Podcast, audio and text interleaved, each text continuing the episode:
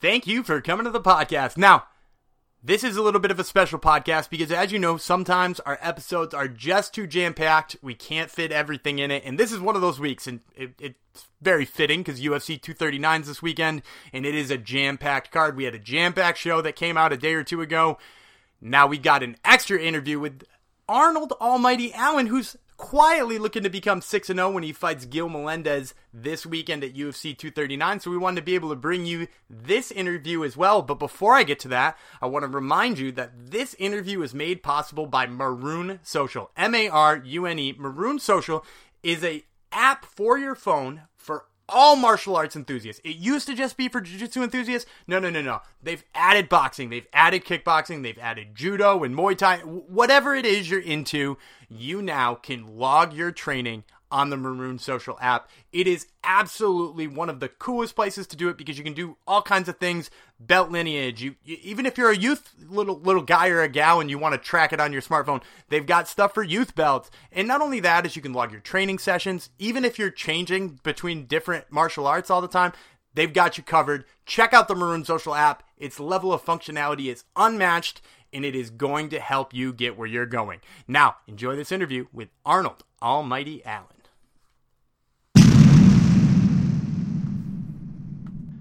This is Daniel Gumby Vreeland with Top Turtle MMA on FlowCombat.com, and today I have the pleasure of speaking to Arnold Allen, who fights Gilbert Melendez this weekend at UFC 239. So, Arnold, you were supposed to fight him last year at the Ultimate Fighter finale. How excited are you that this fight finally got rebooked?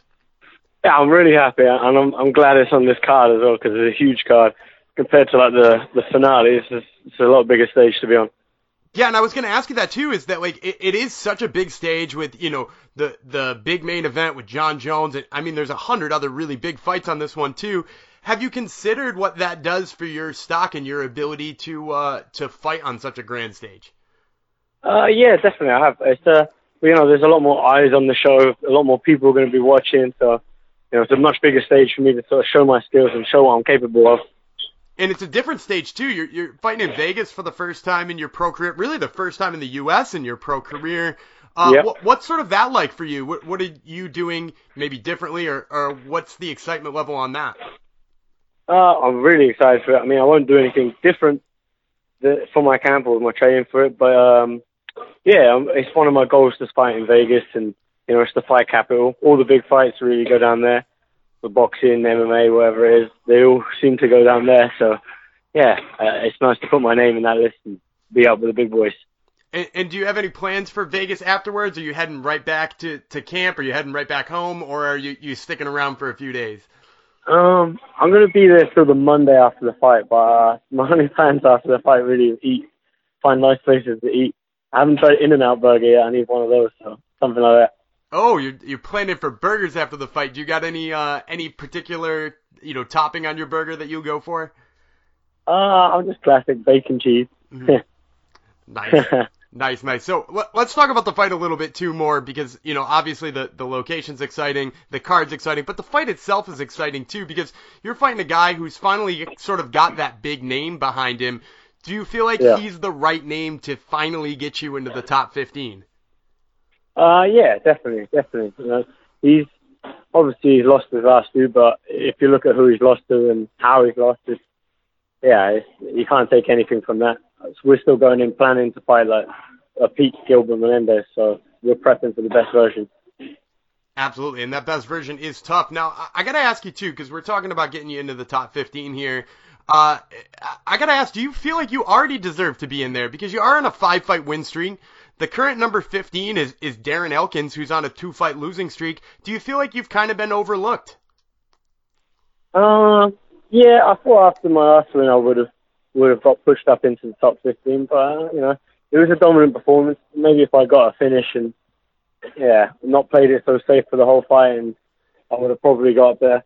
Because uh, they are performance based rather than you know how you won or whatever. They they like a finish knockouts do seem to get you up the rankings a bit quicker. That that is true. So do you think your your sort of low number of finishes in the last few fights? Do you think that that's what's keeping you from from jumping up the rankings quick? Yeah, well, well, I finished the fight before, but maybe maybe just the performance wasn't so good. Maybe. it, was, it wasn't bad. I thought it was really good, but it was just a little bit, a little bit too measured. Gotcha. So do you plan on being less measured when you fight Gilbert Melendez? Obviously, he's an opponent who, who if uh, you know you're not a little bit measured, can put you away. Yeah, yeah. Um, you know, I, I think it's, you know similar plan to the last, except he's going to be coming forward, so my counters are going to be there, and definitely I, I can come forward too. You know, I got I got power in my hands if I have to come forward. So. Well, well, we're looking forward to the fight. Now, I, I know you usually don't call out fighters. You sort of make it a habit of not calling fighters out. But but you got to have some minds in the or some names in the top 15 in mind. Maybe guys you've got circled on on the future schedule. Is there somebody you're looking for after this? Uh, you're gonna get the same answer as always. I'm not really. I'm focused at the task at hand, so uh, I'm not really thinking of anyone to be honest. Well, I, whoever gets me to the top, that's what I want. I always appreciate uh, the the answer, whether I get the same one or not every single time. Um, do you, it, I'm, I feel like I'm going to get the same answer here too. Do you got a prediction for what happens when you fight Melendez this weekend? Yeah, uh, same answer as always. I'm I'm going to be victorious, but you know I don't I don't know how. But whether it's a boring decision or fucking knock him out, sub him, however. All right, well, there you have it. This was Arnold Allen, who fights Gilbert Melendez this weekend at UFC 239. Arnold, thank you so much for the time. We really appreciate it. No problem. Thank you, buddy.